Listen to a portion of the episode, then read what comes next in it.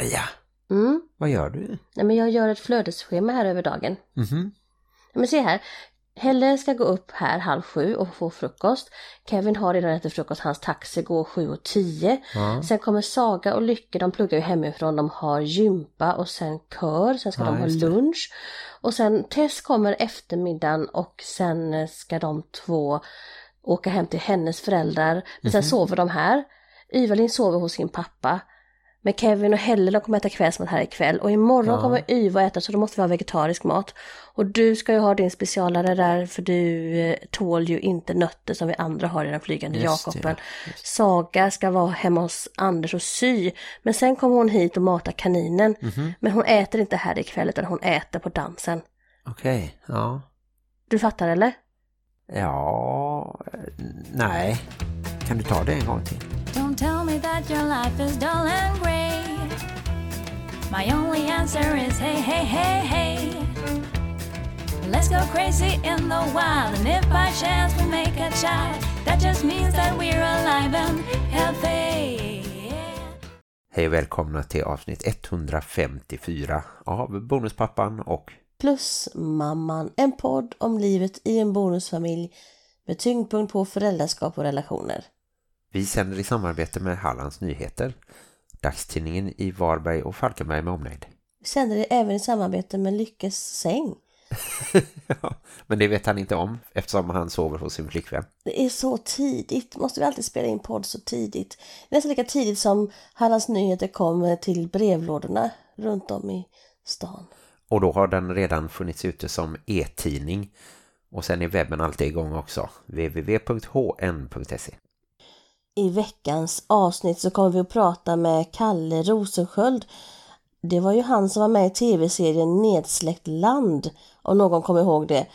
Det var ju en tv-serie som SVT hade där tio personer lämnas i Simlångsdalen på den halländska landsbygden. Och då ska de klara sig utan el i nästan två veckor. Alltså utan kyl, frys, mobiler. Alltså jag hade ju inte klarat mig utan min mobiltelefon. Nej, det var många svårigheter där. Kalle kunde till exempel då inte kontakta sin dotter på de här 12 dagarna. Och sen var det ju svårt även allting med att eh, skaffa mat, förstås. Mm. Jag har ju en väninna, hon har jättehärliga retreaters i så här fina, anrika, gamla herrgårdar och så mediterar de och går omkring och sådär. Och, och jag tyckte att det ser så mysigt ut. Men så ska det vara utan mobiltelefon och där förlorar de ju mig. Här var det också en liten twist på det hela att eh, de delade upp det i början i två grupper och en grupp fick vara på en gammal gård och den andra fick vara i ett lyxigt hus med väldigt mycket teknik som då plötsligt eh, la av utan att de visste det. Jag tänkte det, hade de massa teknik men då slutade det alltså fungera. Ja just det och sen så fick väl alla flytta sig till den här gården för att leva lite som man gjorde för länge sedan då. Det är sån där som i en zombieapokalyps att man har massa eldrivna försvar och så försvinner de och så bara kommer de strömmandes in på natten. Det hade varit en tv-serie. Ja. Zombo. Zombo. Sambo-apokalypsen. Det kommer vara en massa sambos som har blivit galna som kommer att ta över hela Galna samhället. sambos. Ja, nej, zombieapokalypsen menar jag. Vi får se om det blir något sånt eh, program.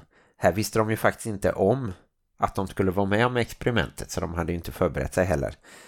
Jag tycker vi ska ha fler sådana tv-serier där de inte vet om vad de ska göra. Så här, ja, du är nu med i Giftas i första ögonkastet, du ska nu gifta dig. Eller ja, du är nu med i Paradise Hotel, du ska nu ha sex framför kameran. Måste man det i Paradise Hotel? Ja, eller, jag vet inte riktigt, jag tittar aldrig på sånt. Det är ju du som tittar på det. Du måste nu bli mormon och ha tre fruar samtidigt. Vad är det för en tv-serie? Nej, det är nog en dramaserie. Vad heter den? Big... Nej. Big Love? Big Love heter den, ja just det. Ja, om Kalle så kan vi väl även säga att han i vanliga fall coachar företagare och arbetssökande. Men här i podden så ska han bland annat berätta hur det är att dejta som ensamstående pappa. Lite om det här när den man dejtar ska få träffa barnen och vad som då händer om förhållandet tar slut ganska snabbt efter att man har börjat bygga upp en relation med ett bonusbarn. Ja, men det låter ju jättespännande, men ska vi inte ta hänt i veckan först? För det har hänt så förfärligt mycket den här veckan. Det ska vi göra och sen ska vi ju avsluta då med föräldrabalken och så ska jag försöka hitta en rolig historia att berätta. Mm. Veckan började ju med måndag. Då... Vad ovanligt. Det måste vi slå fast det här att just den här veckan började med en måndag. Det är faktiskt inte alls självklart. I USA så tycker jag att alla deras kalendrar börjar med söndag. Ja, och även våran cirkelapp där vi har lite gemensamma saker inlagda. Ja, så det var inte roligt alls. Nej. Veckan börjar med måndag och i måndag så fyllde vår vän Lars år. 59 år minsann. Snart är det Big 60. Just det, och du har ju fixat en bra sak till honom för att han ska kunna komma ut lite mer. Han är ju lite bunden till eh, lägenheten på grund av sitt tillstånd. Ja just det, han har ju blivit beviljad en dubbelcykel så att jag kan cykla på ena sidan och han kan sitta på andra sidan och, och cykla bäst han vill ungefär tror jag. Det ska bli jättekul. I juni kommer vi få prova ut den och sen kommer vi bara susa fram längs med strandpromenaden. Just det, det är som en tandem på bredden kanske. En branden. Hur många, är det tre eller fyra hjul? Jag tror det är tre. Men det kan också vara fyra. Mm. Det ska vi väl eh, se till att ta en bild på och lägga ut när det väl är klart. Sen har ju du en eh, stor personlig nyhet som du också fick, Det är här stor personlig tragedi. som du också fick reda på i måndags väl? ja, jag är numera kommunikatör för Anhörigas riksförbund. Ja, grattis. Jag är även chef för redaktör. Det är du. För eh, tidskriften Vi anhöriga. Ja, du har ju varit reporter bra länge men du har aldrig varit chefredaktör. Nej, så du har liksom gasat förbi mig där. Men det var väl ganska väntat kanske. Det var det enda målet med att söka jobbet, det var att få gasa förbi dig. Ja. Nej, men det ska bli jättehäftigt att följa. Och ni som är nyfikna kan ju gå in på Facebook-sidan. Det är bara att söka på Anhörigas riksförbund. Eller det lite olyckliga Anhörigas riksförbund kan man söka på på nätet. www.anhörigas riksförbund. Ja, det är lite svårare än att ha en förkortning kanske. AHR skulle vi kunna heta också, men det låter lite som en sån här... Speditionsfirma. Ja, precis. Och sen så har vi ju haft en eh, barnvecka och ganska ofta har vi varit åtta personer i våran fyrarummare. Alltså den är ju helt fantastisk, vår lägenhet som den har svalt människor. Det sa vi förra gången. Vissa har inte kommit tillbaka. Nej, man vet inte, de finns här någonstans på vinden. Nej, det har ju varit veckan, den första veckan kan man ju säga, som Kevin har bott här.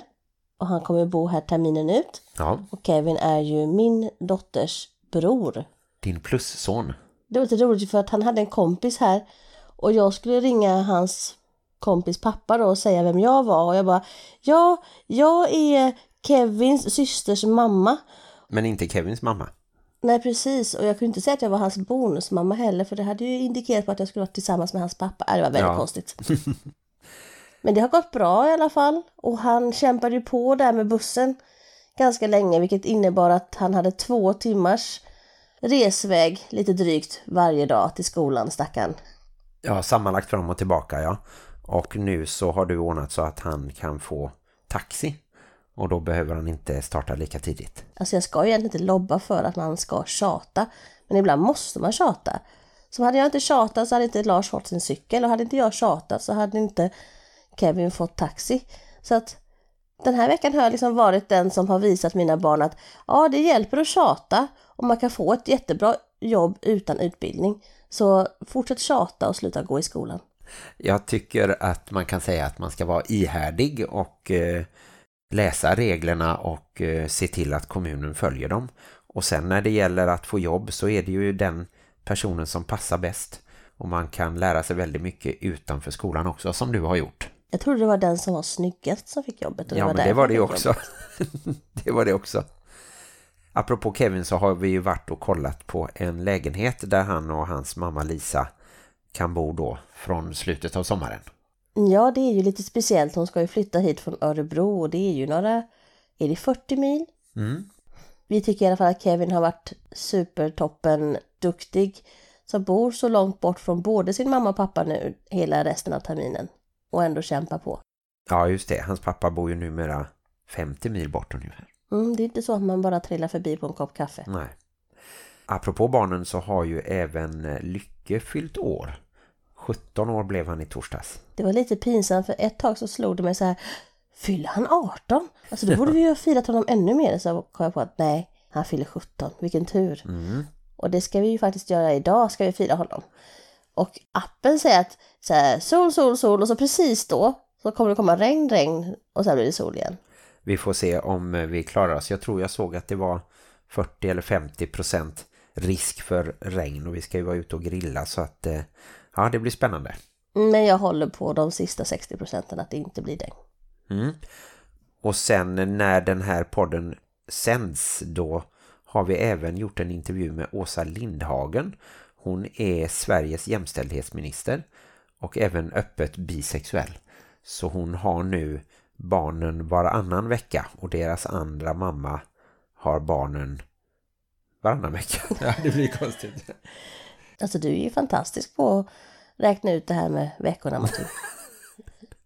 Ja, det kanske lät konstigt. Men eh, vi eh, får göra en telefonintervju. Vi skulle egentligen träffat henne uppe i Stockholm där på Arbetsmarknadsverket tror jag det var. Det är så många intervjuer som blir telefonintervjuer istället. Det är så tråkigt, det är så kul att träffa alla våra spännande gäster. Men jag tror att det senare i maj ändå blir två intervjuer som görs öga mot öga. Förhoppningsvis, om inte corona tar oss. Ja, och nu är det väl dags att lyssna på intervjun med Kalle Rosensköld. Vilken Kalle? Ja. Jo, Kalle. Kalle, Kalle, Kalle, Kalle på kavian.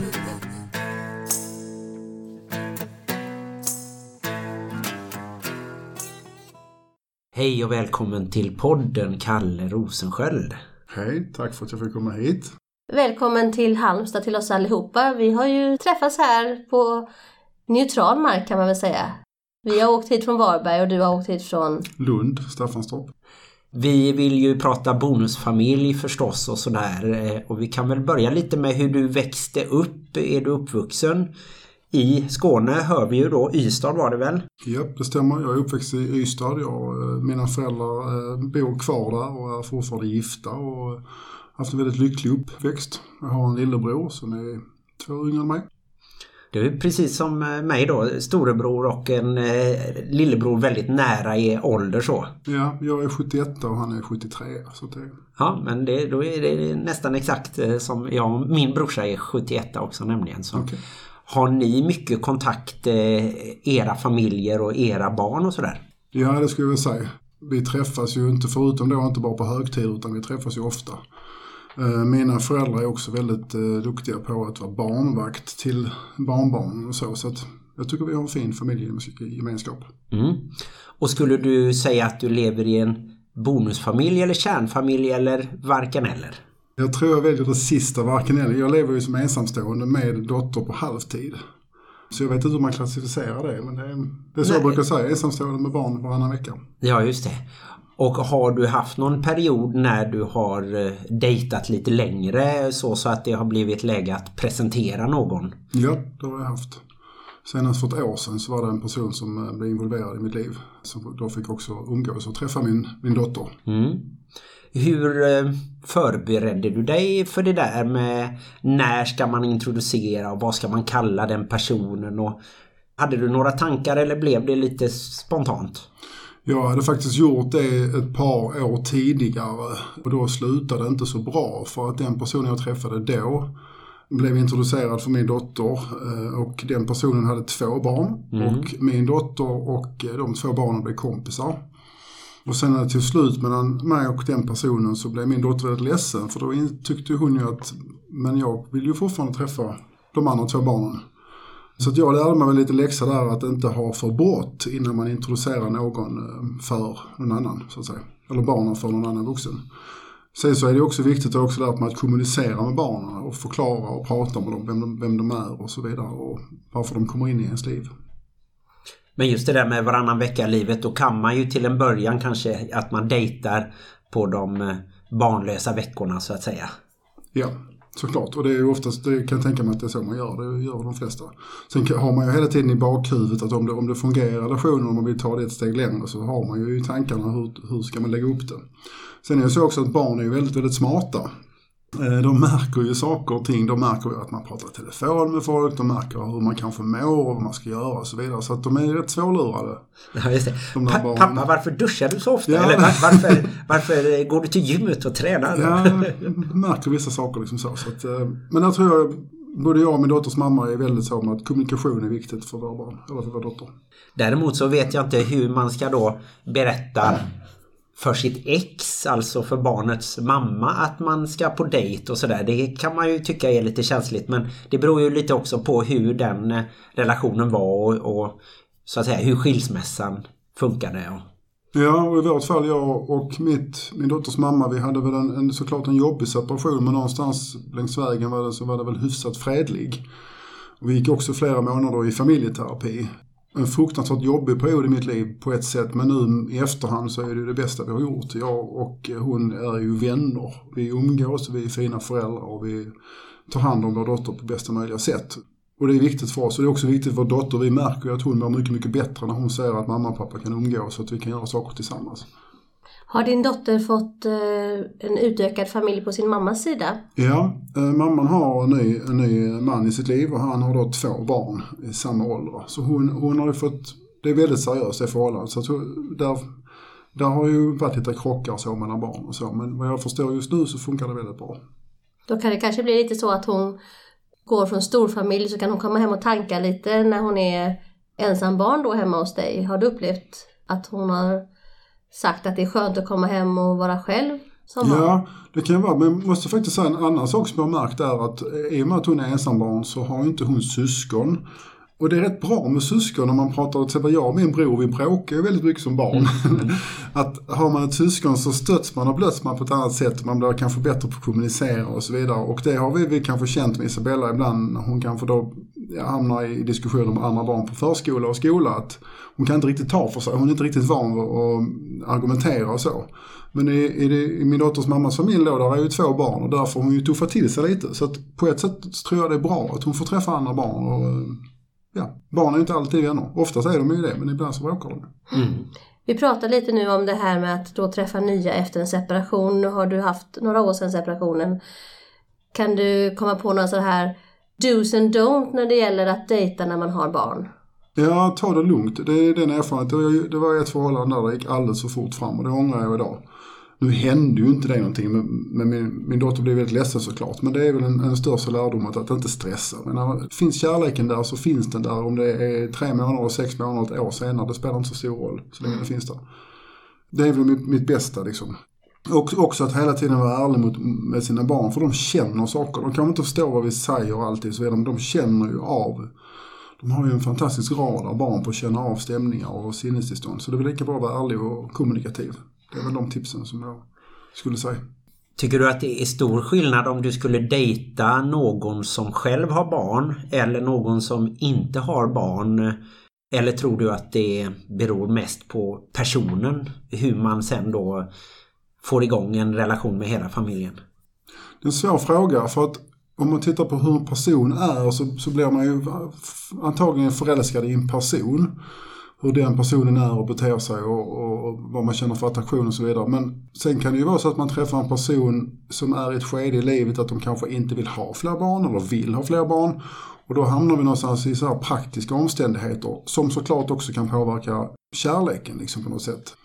Jag tror inte att jag vill ha fler barn och det är ganska bestämt på att jag vill inte ha fler barn i livet. Så att för mig kan det ju vara svårt om jag skulle dejta en tjej som jätte, jätte, jättegärna vill ha ett barn. Det kan ju ställa till saker. Mm. Men inte så att du har tänkt sådär att det är lättast för mig att dejta en annan mamma som har liksom förståelse hur varannan vecka livet funkar och, och kanske har lite naturligare att ta rollen som förälder gentemot din dotter Isabelle och sådär. Jo, det, det måste jag säga. Att, jag vet inte hur jag ska säga det, men jag instämmer. Jag tycker jag håller med dig. Det blir ju någonstans lättare. Och det finns en större förståelse också för, jag sätter min dotter i absolut första rummet. Jag sätter min dotter för mitt egenföretagande och mitt företagande, jobb och min hobby, fiske och så vidare. Och det, träffar man då en förälder så förstår de precis vad man menar. Så liksom. så att, nu säger inte jag att folk som inte har barn nödvändigtvis, nödvändigtvis inte måste förstå det, men det blir liksom lättare på något sätt. Liksom. Mm. Och det är också lättare för mig att förstå andra människor. Som, om, jag, om jag dejtar någon som har barn så har jag ju full förståelse för dem om de kanske ringer och säger att vi kan inte träffas då, då och då för att jag vill träffa barn och så vidare. Så har jag mm. full förståelse för det. Mm. Jag tänkte lite det här med parterapin. Var det så att du lärde dig mycket om dig själv även om då er relation inte gick att rädda? Ja, jag brukar säga att det var min eh, 40-årskris och att den var introvert.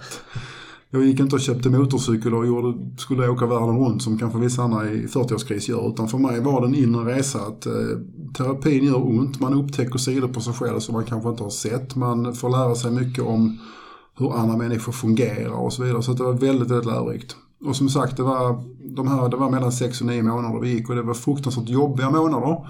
Men nu fem år senare så, ja det var det, var det bästa vi kunde göra. Mm. Och det är också en sån sak om vi ska prata tips och tricks, att om man är i ett läge där man känner att man kanske vill lämna sin partner så verkligen gå i terapi. Det är så, man har igen det sen efteråt. Ja precis, oavsett hur det går med relationen sen så har man ju mycket med sig för i personlig utveckling om man går i terapi. Ja, jag, jag vet ju folk som inte ens kan vara i samma rum. Mm. Det som gör ont i mitt hjärta är att det drabbar ju barnen. Det drabbar ju kanske inte oftast föräldrarna i första hand utan det blir ju oftast barnet som blir lidande. lidande. Så att jag kan bara säga prata gott om terapi, familjeterapi och, och rådgivning. Mm. mm. Känns det lite som i Sverige att det fortfarande är lite tabu det där och att man förknippar det med att man har något slags problem. Men egentligen så kan man ju gå i terapi när man är helt vanlig och där det bara har hänt helt vanliga saker. Det behöver inte vara något stort eh, barndomstrauma eller någon bokstavskombination eller någonting sånt här ju. Jag håller med dig där. Jag tror att det ligger också en bild att det måste vara något som är sönder eller skadat mm. som ska lagas då. Men om tittar man på de stora idrottsstjärnorna så vad jag vet så har Zlatan haft en terapeut mm. för mental träning. Alltså det behöver, man kan ju fortfarande vara duktig på relationer och bra på någonting men ändå behöva prata med en, en opartisk person som hjälper en vidare. Mm. Mm. Coaching i all form tycker jag är bra. Jag är själv mentor åt andra egenföretagare och jag har själv mentorer åt mig. Och det, det är viktigt att prata med folk. Mm. Ja precis, du är ju coach själv som du säger. Du kanske ska berätta lite mer om vad det är du gör och vad du jobbar med. Jag gör väldigt olika saker. Jag driver ett företag som heter Attramera där jag i grund och botten hjälper andra företag att attrahera mera. Men det kan också vara att jag hjälper till exempel arbetssökande att attrahera ett arbete eller bli upptäckt av arbetsgivare. Och i den rollen så ingår bland annat jobbcoachning och det kan också ibland te sig att det blir även lite livscoaching för att till exempel så jobbar jag då i omställning där personer blir av med jobbet väldigt hastigt, vilket då kan bli faktiskt en kris. Mm. Ehm, och blir man av med jobbet så kanske ekonomin går ner och så kanske det ställs andra krav hemifrån. Så vi ska ta det här med jobb på allvar för det kan, det kan, bli, det kan leda till så mycket mer än bara en jobbkris, så att säga. Kan det vara så att eh, en person som passar för ett jobb inte är den som är bäst på att söka det och tvärtom att det kan vara de som är väldigt duktiga på att till exempel få chefsjobb men sen när det väl gäller så kanske de inte var rätt person. Alltså ska vi prata matchning mellan arbetstagare, jobbsökande och arbetsgivare så är det ungefär som dating. Det är ganska svårt. Alltså ja. att att träffa rätt. Och precis som det finns på datingsidor så är det folk som är otroligt skickliga på att måla upp en bild av att de är den perfekta partnern. Men så kanske de inte är det i verkligheten. Och det beror kanske inte på att de inte är det utan det är ju en kombination med någon annan. Och så är det ju också på en arbetsplats att det är även svårt för rekryterare att hitta rätt person. Men jag har lärt mig genom åren att man ska aldrig, ibland träffar jag folk som jag tänker att det här kommer att bli lätt, det här är en person som kommer att fixa jobb på egen hand. Och så kanske det inte blir så. Och sen kan jag också träffa folk som jag tänker att det här blir en utmaning. Här är en person som står ganska långt ifrån. Men väldigt ofta blir jag förvånad att de ändå fixar ett jobb. Mm, mm. Så det är väldigt svårt att, att säga liksom. Men jag tror att nyckeln är också att de människor som oftast är duktiga på att säga vad de behöver hjälp med. När de kommer till mig till exempel, eller någon annan jobbcoach, att jag behöver hjälp med det här, och som är tydliga med det, de har oftast lättast att få. De människorna som kommer och säger att jag klarar mig själv och jag behöver ingen hjälp. Nej, det är inte alltid sant. Mm. Ibland så... Mm. Handlar det mer om att lyfta fram en persons eh, styrkor då att de ska lära sig att beskriva sig själva på, på ett bättre sätt eller vad, vad är det oftast som man gör fel som arbetssökande? Hur ingående ska jag vara? Fyra, fyra tips liksom så här som jag brukar köra. Det är att man ska ju söka rätt jobb. Och det är jobb som man kanske då tycker att man, är, man får inte vara överkvalificerad och inte underkvalificerad. Man ska köpa, söka jobb som man, man är rätt för så att säga. Det andra tipset är att man ska ju använda kontaktnätet. Idag är det Arbetsförmedlingen spår själva att nästan 80% av jobben kommer aldrig ut på annons utan det går via kontakter. Och folk som är skickliga på att använda sitt nätverk, det är, det är en framgångsfaktor.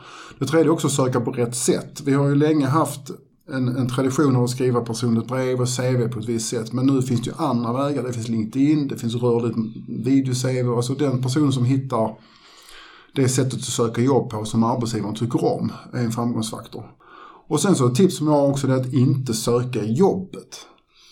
Och med det menar jag att, att första målet ska vara att komma på en intervju.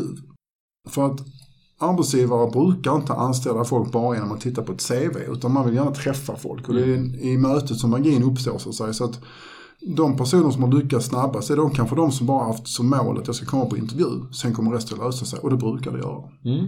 Intressant. Sen så kanske det är så att några känner igen dig från SVTs program eh, Nedsläckt land. Ja, det stämmer. Nu är det väl ett år sedan ungefär som, eh, som det sändes det här experimentet och de som inte minns då kan väl du eh, fylla i lite för dem. Näsek land var en, ett socialt experiment där SVT placerade tio personer i två olika miljöer stängde av el och vatten och då iakttog helt enkelt hur de här personerna kunde överleva en kris så att säga. Och det var väl här i Halland?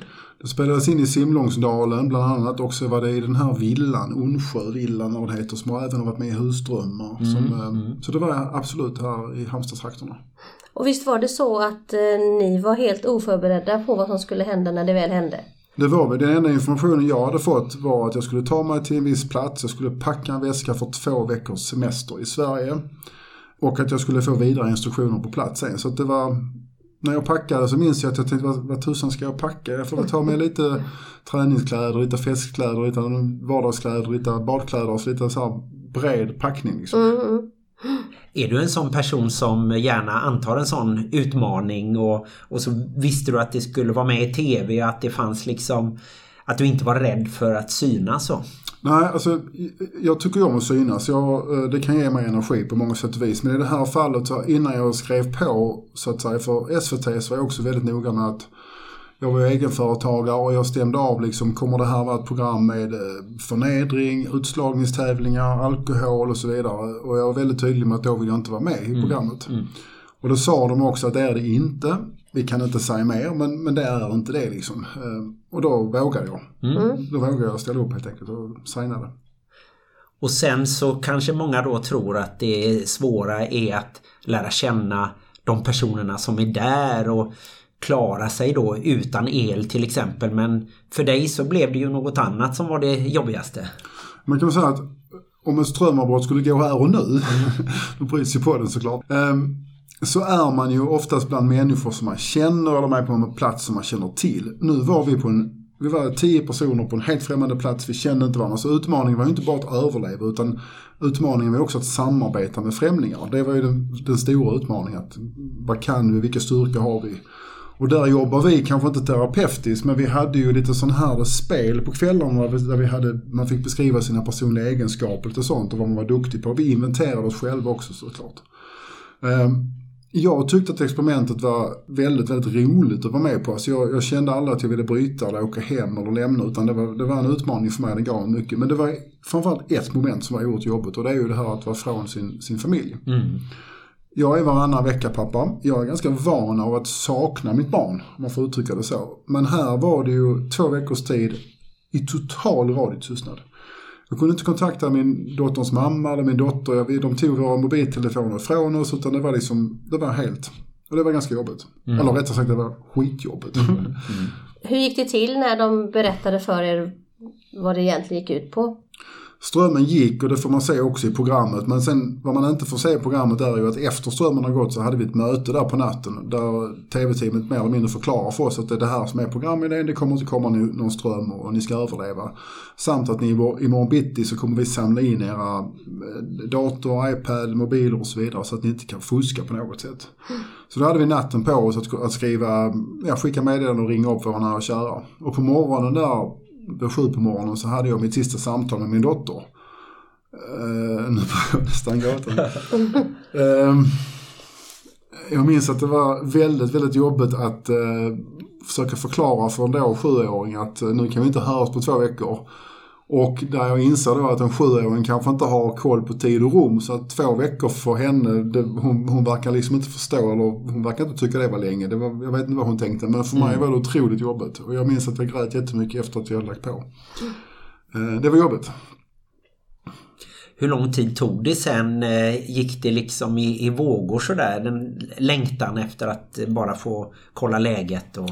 Det hände väldigt mycket i programmet de första dagarna. Då var man så otroligt fokuserad på, på att lösa vissa saker. Men sen i programmet så kommer vi efter ett par dagar till ett annat hus och vi börjar slå oss till ro och vi börjar få rutiner.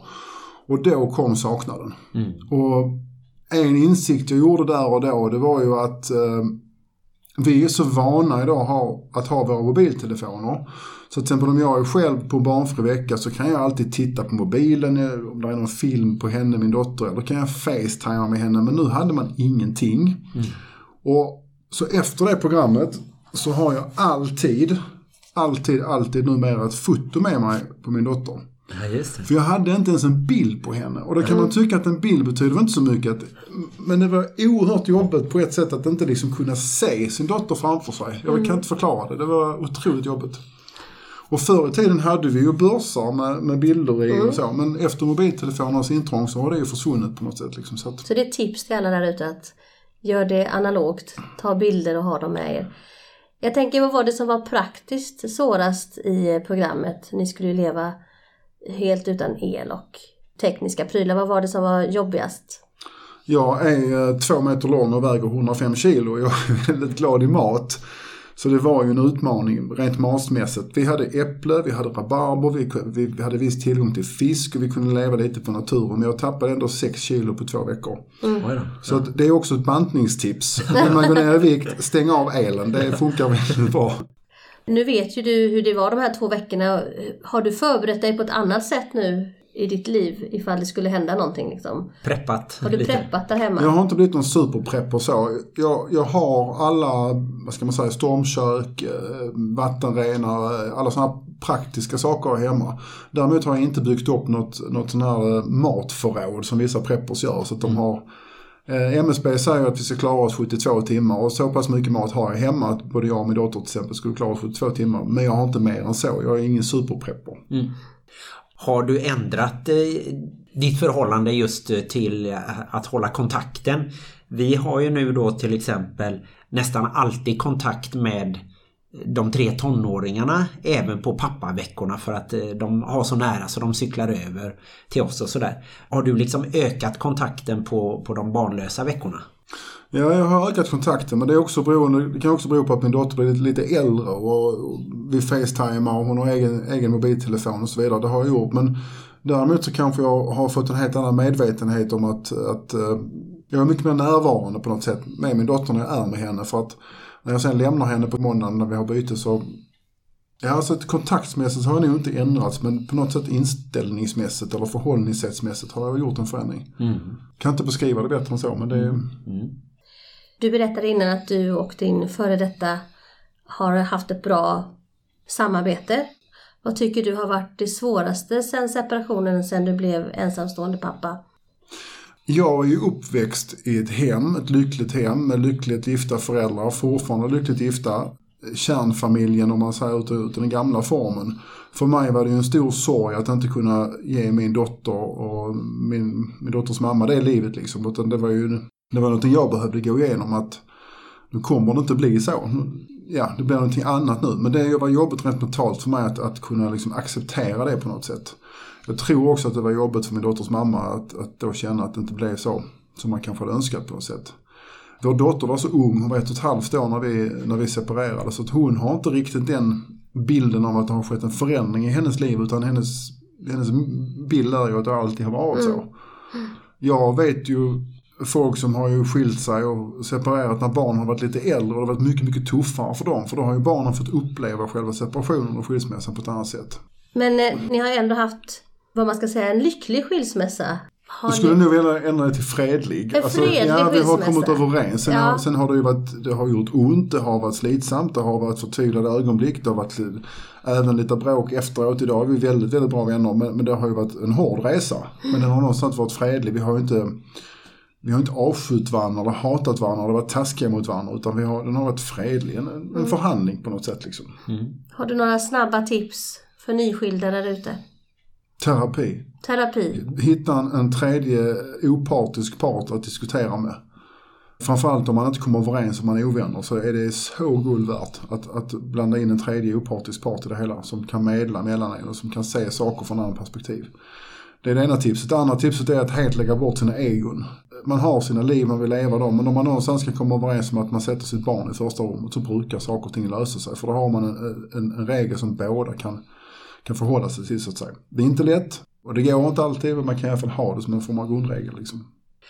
Jag tycker ju att jag har haft väldigt tur som har blivit insläppt väldigt mycket framförallt av Maria då i barnens liv så att jag kan ta halva ansvaret eh, under våra veckor som jag vill och även vara med och kommunicera med eh, de andra vårdnadshavarna, papporna då. Men jag funderar ibland på hur det är för den biologiska pappan då att veta att varannan vecka så är det en, en annan föräldrarfigur som man kanske inte känner så bra och som man hoppas är en liksom, positiv kraft i, i barnens liv och sådär. Har du funderat något på det och har du haft någon kontakt med då ditt ex eh, nya kille? Nu vet jag inte om de bor ihop och då kanske det blir skillnad just om man är sambo eller särbo och sådär. Och min dotters mamma, vi bor i samma, på samma ort i Staffanstorp och eh, det var något tillfälle då hennes nya man var där, så att säga, eller hennes nya kille och eh, den kill, killen då och min dotter, de åkte och handlade. Och då fick jag reda på sen att jag hade varit i affären ungefär samma tidpunkt och det slog det mig i efterhand att undra hur det hade känts om jag hade mött min dotter i affären med en man som jag fortfarande inte hade träffat. Aha. Eh, Nu hände ju inte det, men vi pratade ju om det och där och då bestämde jag och hon då att vi, att vi i början skulle berätta sånt för varandra. Att eh, den här veckan är, är hon här och de kanske åker och handlar och vice versa. Hon kunde berätta att den här veckan är min kille här och de kanske, så att man hade lite koll på det. För att jag vet tusan hur det hade känts i magen om jag hade mött min dotter på ICA med, eller någon annan affär med, med, med en man som inte jag hade träffat liksom, en annan pappa. Det beror ju lite också på hur den personen, vilken inställning. Jag vet ju att papporna alltid kommer att gå, gå först. Jag kommer alltid vara nummer två men jag är väldigt nöjd med det. För att vara nummer två av alla vuxna eh, män i deras närhet är ju också fantastiskt. Och, och det ser jag som en möjlighet. Men jag förstår ändå att det kan bli eh, lite konstiga känslor där ändå. Ja. Men har du haft någon kontakt med honom nu så att ni har någon kommunikation så? Ja, vi har träffats, men vi har aldrig träffats på tu man hand så att säga med barn, utan vi har ju träffats allihopa. Min dotters mamma och så. Ehm, Jag har också träffat hans barn på, på badet i somras och så vidare. Så vi vet vem vi är och vi känner varandra lite också så. Så att det funkar väldigt bra. Men det var just det, den, den grejen där att jag insåg då att oj, hade jag kommit fem minuter senare eller fem minuter tidigare till den här affären så hade jag alltså mött min dotter med en helt främmande man. Ja, just det. det är terapiläge nästan på det. Ja, det, Om man nu vill eh, veta mer till exempel om ditt eh, företag eller eh, till och med anlita dig, hur får man tag i det då?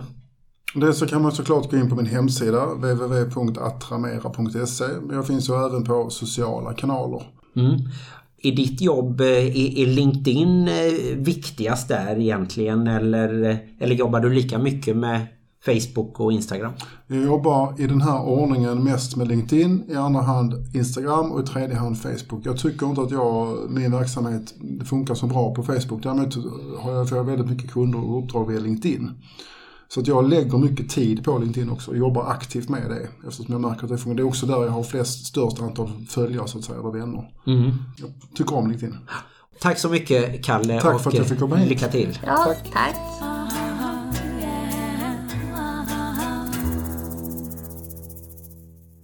Ja, vi tackar som sagt Kalle Rosensköld som måste ha varit kanske den längsta poddgästen som vi har haft men i hård konkurrens med trollkaren Dossi. Var han längre än Dossi? Jag tror det. Båda var i alla fall över två meter om jag minns rätt. Det är därför vi såg ut som två hober från Sagan om ringen bredvid honom. Ja, det blev ett roligt fotografi som ni säkert kan se någonstans på Facebook till exempel.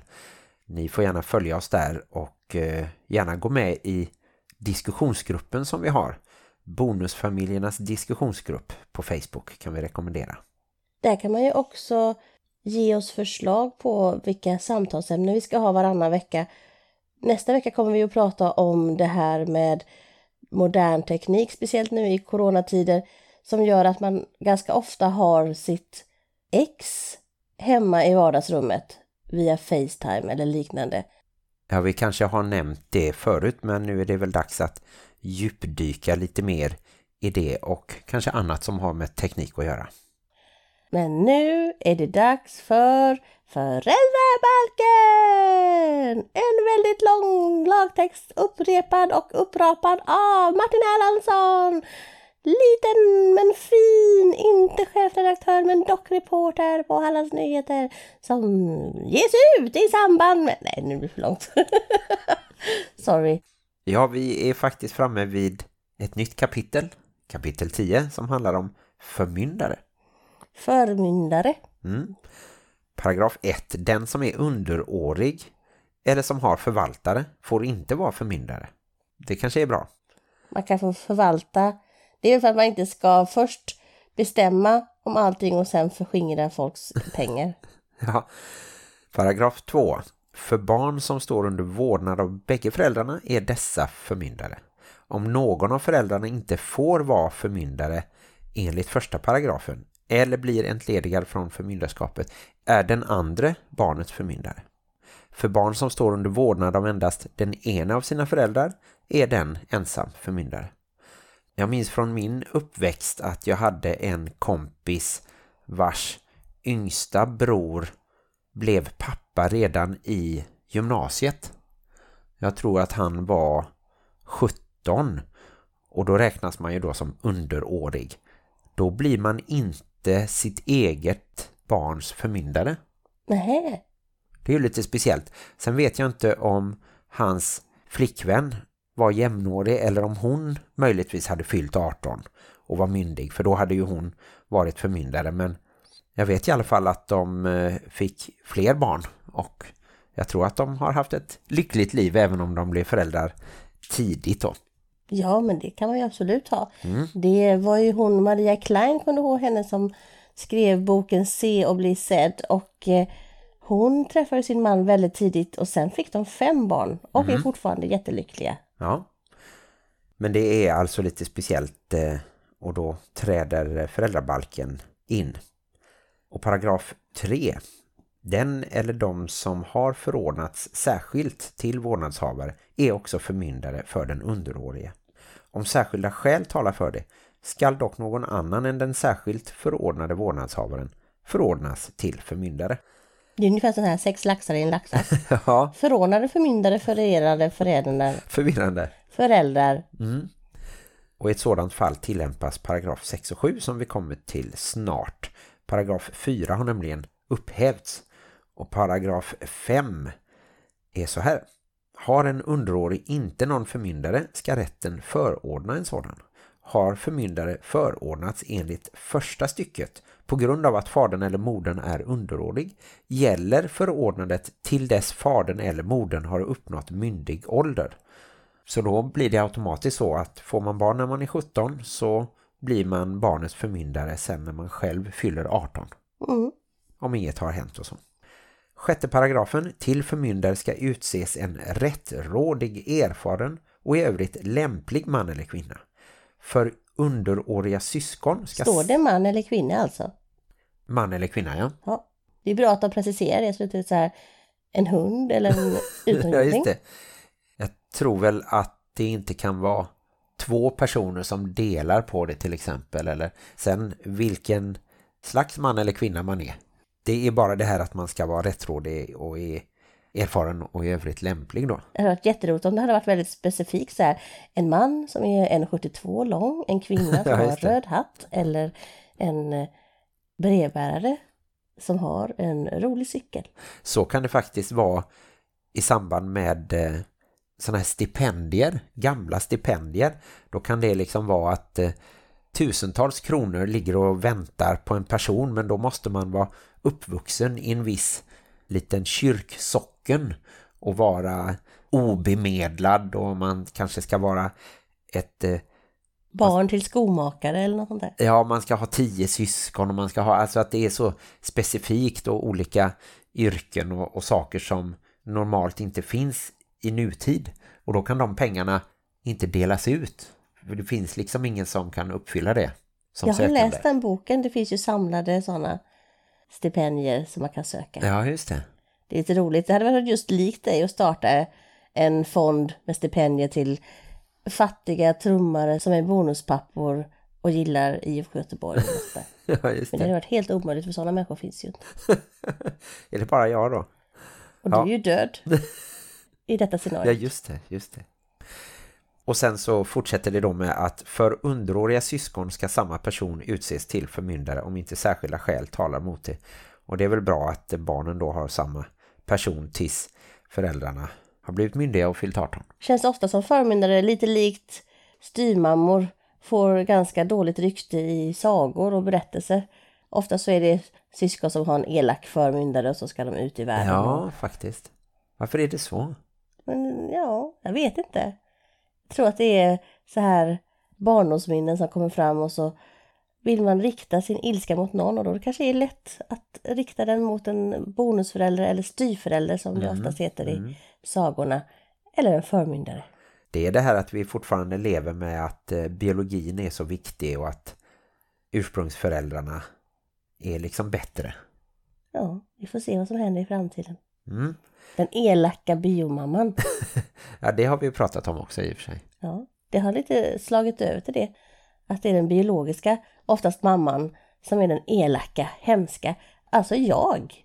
Ja, just det. Du kanske räknas som det hos dina ex som är biologiska pappor. I deras bok så är jag den elaka häxan. Det är sant. Men i min bok så är du ju familjens drottning varje dag. Åh, nu fick alla tandvärk igen. Och nu så får vi se om de skrattar någonting för att du ska få välja vilken av tre vitsar som du tycker är roligast. Men tre vitsar, ska behöva utstå tre vitsar? Ja, bara för att du sa så så blir det fem vitsar nu att välja på. Nej, stopp! Så om jag protesterar nu så kommer det bli ännu fler. Ja, Nej, antagligen. då protesterar jag inte. Kör! Här kommer den första. Folk skämtar om min vikt. Äh, upp med hakorna. Den var dålig. Mamma, finns det kannibaler i Jämtland? Nej, varför undrar du det? Pappa sa att de lever på turister. Men den var lite rolig, det var lite smårolig. Man skulle kunna ha den som Varberg också. Ja, nummer tre. Varför är pappa så dyster? Han sörjer för familjen. Ja, det skulle man kunna ha så skulle man säga en bonuspappa istället. Ja, faktiskt. Min katt spelar schack. Åh, det måste vara en intelligent katt. Nej, inte särskilt. Jag vinner hela tiden. Där skrattade jag lite för jag inte var beredd på hur den skulle sluta. Och sen den sista som är min favorit. Tror doktorn på telepati? Nej, det gör jag verkligen inte. Oj, vilken var bäst? Nej, men jag tyckte nog att katten som spelar schack var bäst. Man skulle kunna modernisera den lite och ha Wordfeud istället. Kanske den blir ännu roligare. Mm, ännu roligare. Men det är för sent nu, för nu är avsnittet slut. Oj, det gick snabbt, som vanligt. Och ändå så blir de så långa. Kommer du ihåg i början när vi skulle spela in halvtimmes långa avsnitt? Det hade ju varit lugn att försöka göra det nu. Ja, det har vi nästan aldrig klarat. Tänker bara vårat Hänt i veckan i en halvtimme ibland. Ja, Ja, men då får vi sluta då. Men ni där ute, ni kan väl höra av er till oss. Antingen på mail bonuspappan.plusmamman gmail.com Eller som vi nämnde innan på våran Facebook, våran Instagram. Röksignaler, brevduvor. Ja, det finns många sätt att kontakta oss på. Vi försöker att svara alltid. Vi tycker det är jättehärligt att få veta vad ni tycker om livet i bonusfamiljen som kan vara besvärligt. Men också härligt. Hej då! Vi kanske inte nämnde vilka det är som bor här. Jag tänker en del kanske lyssna på detta avsnittet första. Ja, just Så det. vi bor alltså i ett litet, litet radhus på fyra rum och kök i Varberg.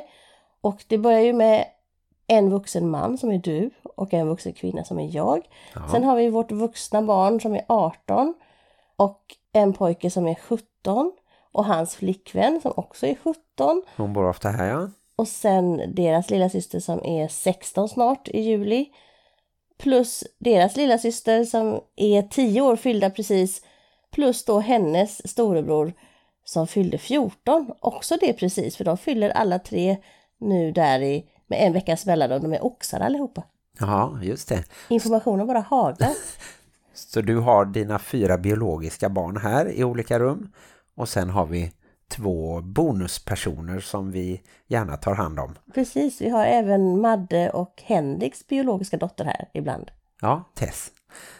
Och det är därför som vi inte har något vardagsrum. För där bor just nu både Saga och Yva. Och kaninen Ja, Luna och sen så har vi en flygande säng ovanför trappan som också är en sovplats. Men också en tillflyktsort för mamman i familjen. Alltså jag. Den elaka biomamman.